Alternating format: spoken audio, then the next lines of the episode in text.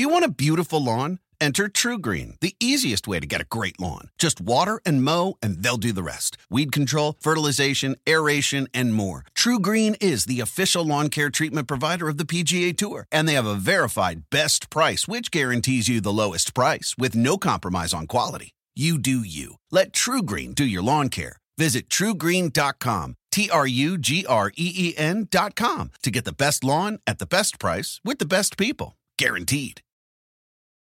Life is a highway, and on it there will be many chicken sandwiches. But there's only one McCrispy, so go ahead and hit the turn signal if you know about this juicy gem of a detour.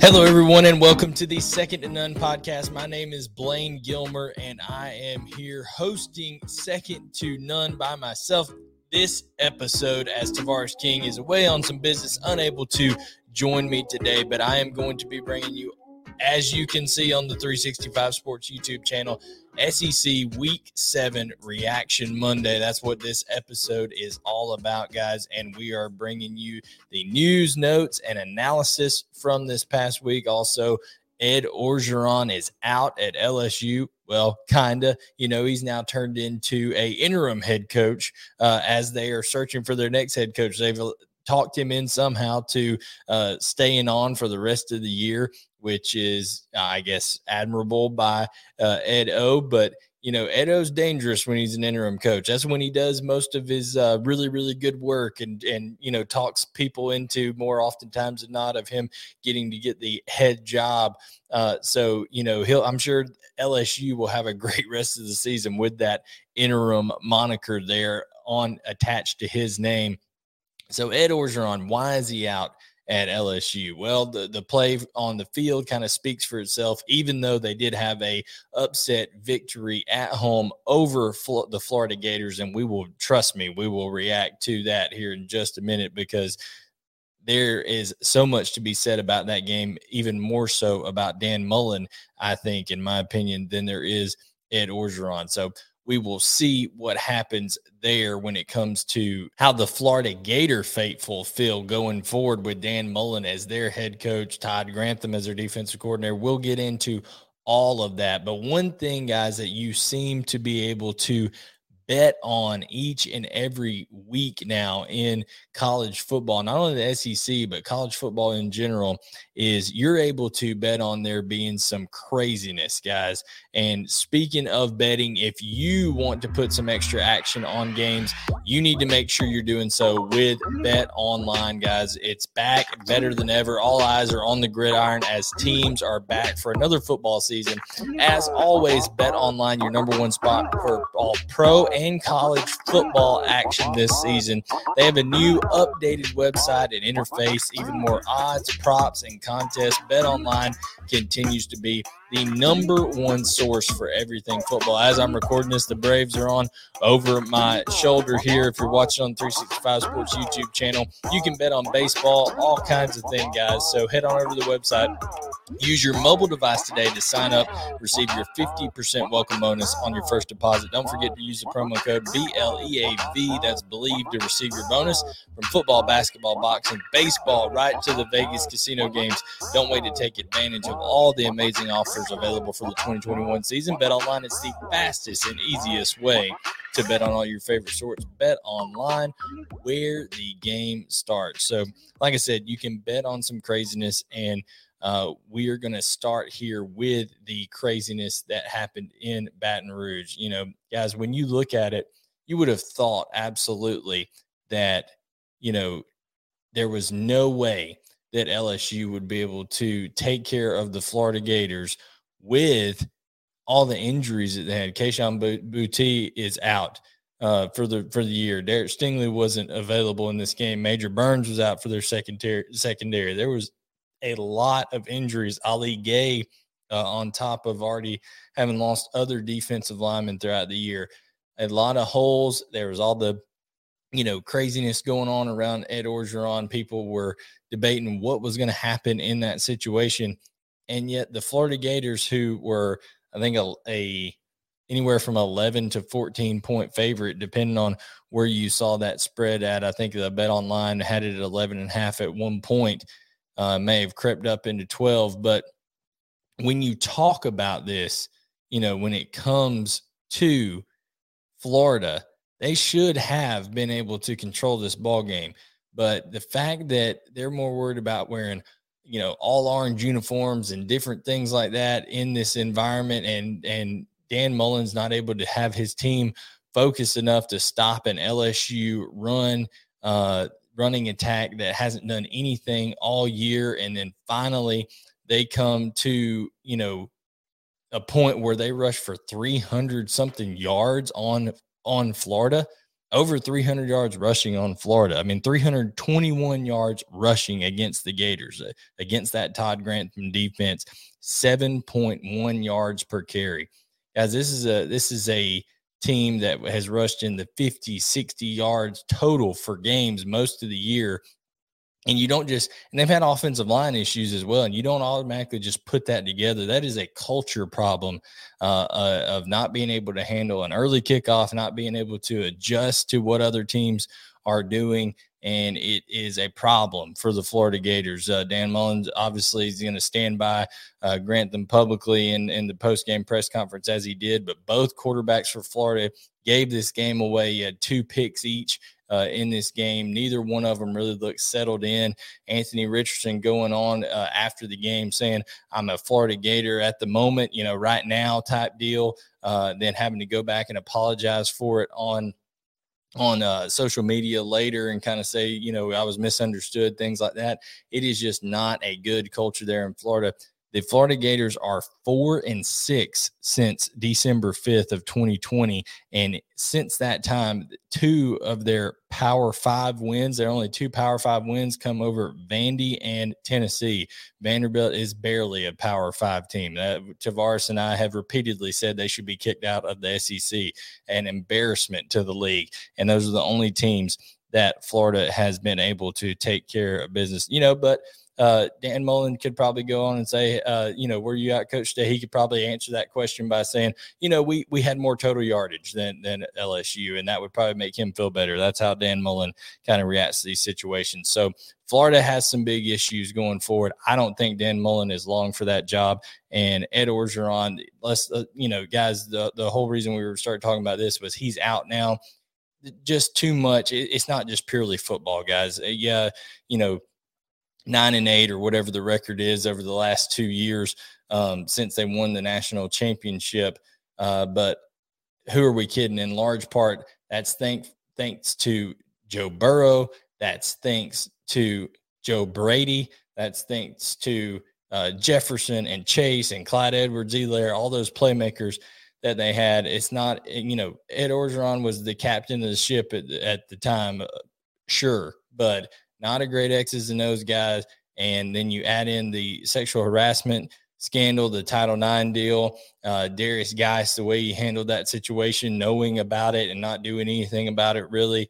Uh, then, you know, threatening to kill people on national uh, live radio. Just too many infractions over and over, combined with bad football uh, that he's not able to get away from. They're going to part ways. So that kind of wraps up our, our coverage there of Florida and L S U. Guys, another another game that occurred this weekend that I found interesting was uh, Auburn taking care of Arkansas, beating them thirty-eight to twenty-three in Little Rock over there. And guys, Bo Nix is playing the best that he's ever played before. Uh, he was impressive to me when he played at Georgia. There's just not enough around him to compete with Georgia right now. But Mike Bobo has been good for Bo Nix. Bo Nix has still is using his athleticism. He made those crazy plays against L S U. He made some crazy plays against Georgia. But he's still able to have the freedom and the ingenuity, you know, the creativity to use his legs and play that kind of backlot Uh, ball at times, but he's starting to get more and more comfortable with structured throws, both on design, moving of the pocket and inside the pocket as well. Auburn started to have some more explosivity in their offense. They had a seventy-one-yard touchdown pass to Demetris Roberts uh, Demetris Robertson, and then also uh, Javarius Johnson, thirty-nine yard touchdown. And Bo Nix was able to just trust what he saw, go downfield, you know, set up in rhythm and make a deep strike on those throws. And, uh, you know, that it just takes accuracy and it takes uh, confidence in your in your receivers, and he's starting to build it in some of those guys. So if Auburn has some receivers, you know, start to step up and really make plays for this Mike Bobo offense, this Brian Harsin offense, I think Auburn is going to be a tough team to handle later in the year. Now, the, the concerns for Auburn is they give up four hundred sixty yards of total offense to an Arkansas team who uh, struggled mightily against Georgia to get any kind of offense. And I know that you're saying, well, Georgia's Georgia's defense. I'm just saying there's the gap. There's what that makes you wonder. You know, Texas A and M has been pretty good on on defense this year. I mean, they've started to to play a lot better. Obviously, that kept them in the game against an Alabama, allowed them to make the upset um, of the Tide there in College Station. But Auburn, there's just too much space. They're allowing guys like like uh, Traylon, you know, Burks, Traylon Smith to catch the ball, and there's not people two and three hats there waiting on them. Uh, speaking of Burks, guys, he is unbelievable for Arkansas. I really think he's going to be a, an excellent pro. Um, you know, he's a he's a guy who is just so physically gifted and and uh, you know, plays the game the right way. So Burks is is tough to handle. But you know, when you talk about this Arkansas team, uh, they they've had that nice start to the season. Great story. Sam Pittman is getting things kind of turned around there. He's starting to get some recruiting. You give him some more time, things are going to continue to get better in uh, Little Rock. But they, for two years now, have just had a murderous schedule, guys. Just an unbelievably tough schedule. And that catches up with you after a while.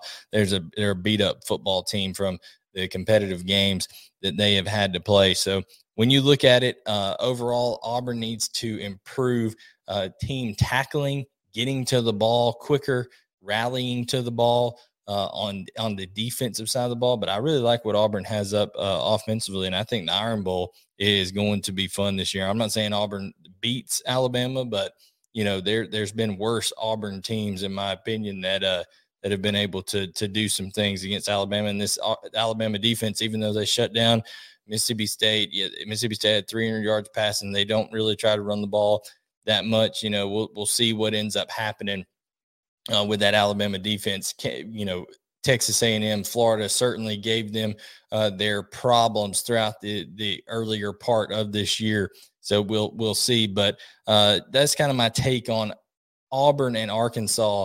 Uh, Auburn's a team that really has a chance if they put it together defensively. They've got enough pieces, and Bo Nix is playing good enough football that Auburn could be uh, dangerous going throughout the rest of this year, in in my opinion.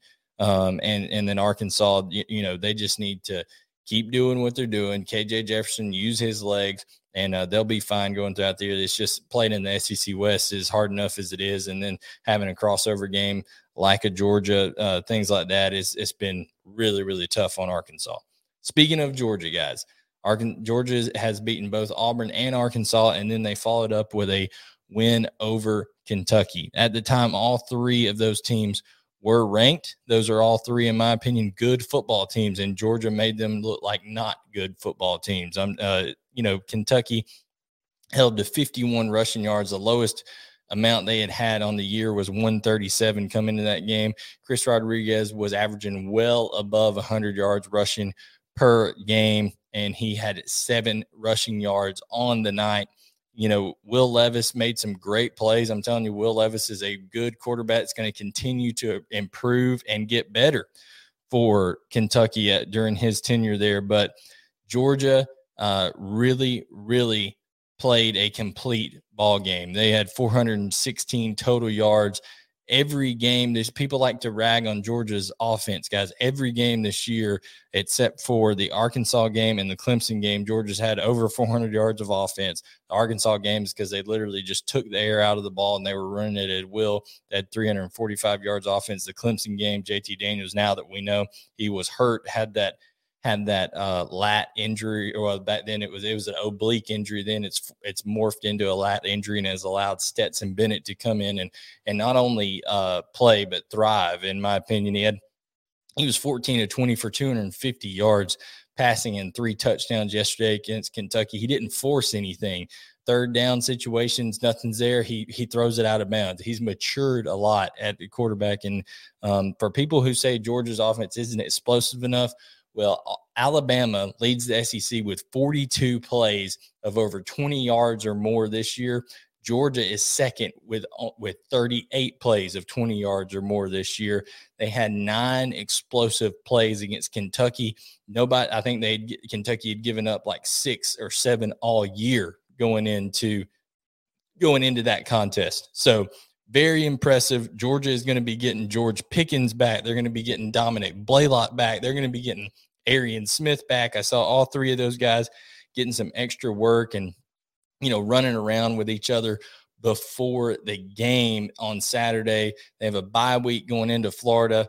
Uh, Florida, of course, it's a rivalry. Anything can happen, but I'm just telling you, if Florida does is not able to stop the run any better than they did at that three hundred twenty-one yards they gave up to L S U, it will be a painful, painful game for Florida because Florida's strength is running the football. Georgia's strength is stopping the run. If Florida is unable to stop Georgia's run, conversely, and Georgia's able to dominate time of possession, take long drives, put points on the board, and then Florida struggles to return the favor, it's going to get out of hand for Florida fairly quickly. Now, guys, speaking of things getting out of hand fairly quickly, the situation in Knoxville on Saturday evening got way out of hand. The lack, I'm not sure which one I'm more shocked with, the lack of awareness of the U T fans knowing, not knowing that they, not seeming to know that they really had a chance to still win that ball game, and, or subsequently the lack of awareness of Joe Milton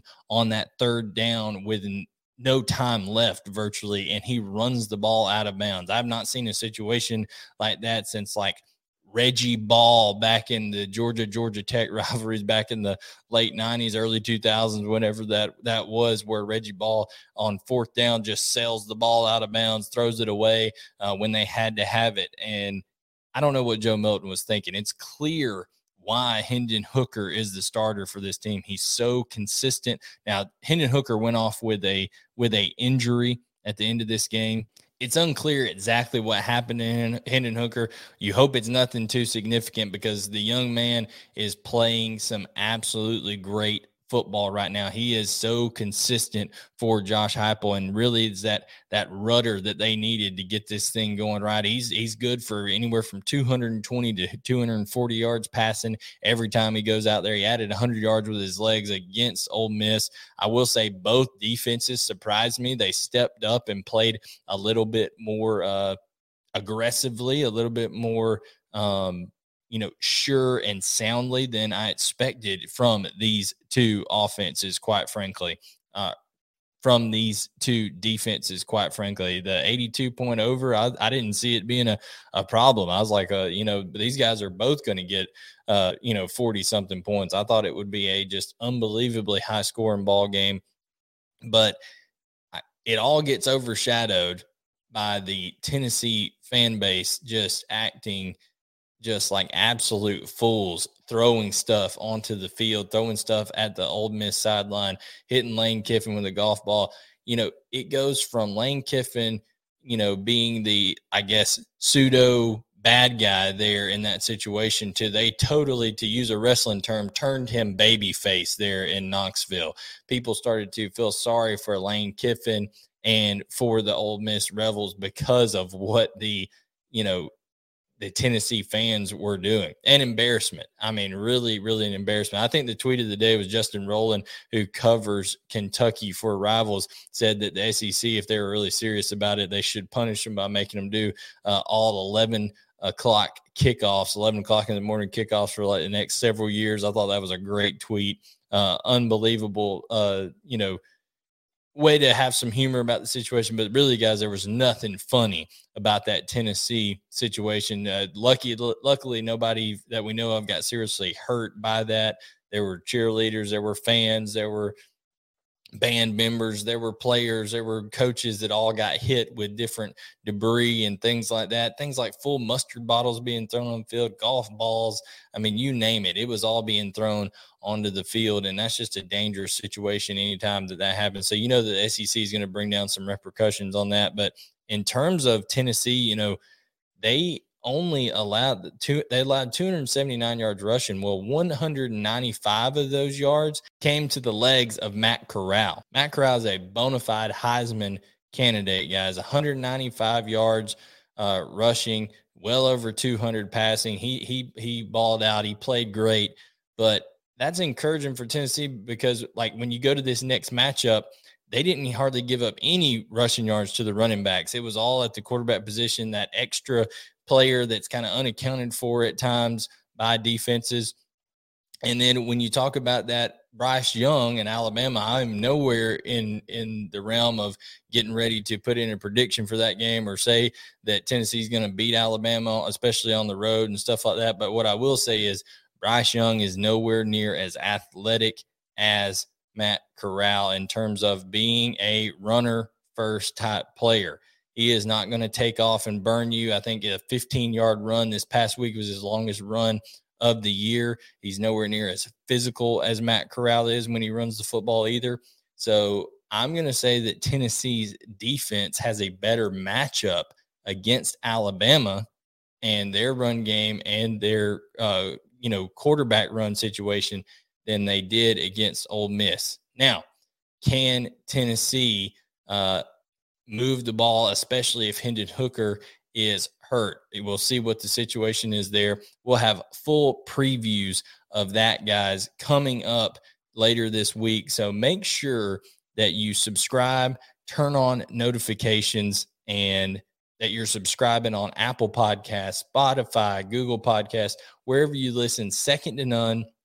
T K will be back with me for our Wednesday episode as we're going to break down uh, Alabama, Tennessee. We're going to break down L S U, Ole Miss. It's going to be some fun stuff. We really appreciate a lot of recruiting stuff going on. We'll touch on some recruiting, some potential uh, flips coming up, especially University of Georgia. Guys, they are low, not only are they the number one team in the country this year, but they are working on building an unbelievable recruiting class that could end up being the Kirby Smart's fourth number one recruiting class in the last five years. So we will see uh, what happens with all that. We'll talk some recruiting. We'll talk some uh, previews. We'll talk the top players of the of the past week, everything.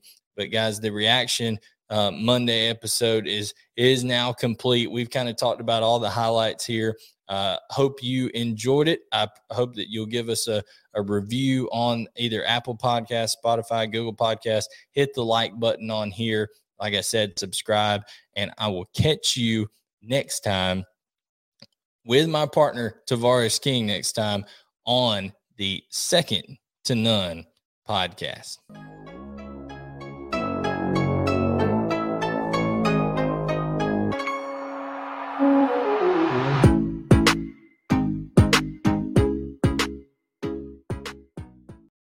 Life is a highway, and on it there will be many chicken sandwiches. But there's only one McCrispy, so go ahead and hit the turn signal if you know about this juicy gem of a detour. Want to make Mom's day? Get to your Nordstrom Rack now and score amazing deals for Mother's Day, which is Sunday, May twelfth. Find tons of gifts from only thirty dollars at Nordstrom Rack, fragrance, jewelry, luxury bags, activewear, beauty, and more. Save on Kate Spade New York, Stuart Weitzman, and Ted Baker London. Great brands, great prices. So shop your Nordstrom Rack store today and treat Mom to the good stuff from just thirty dollars.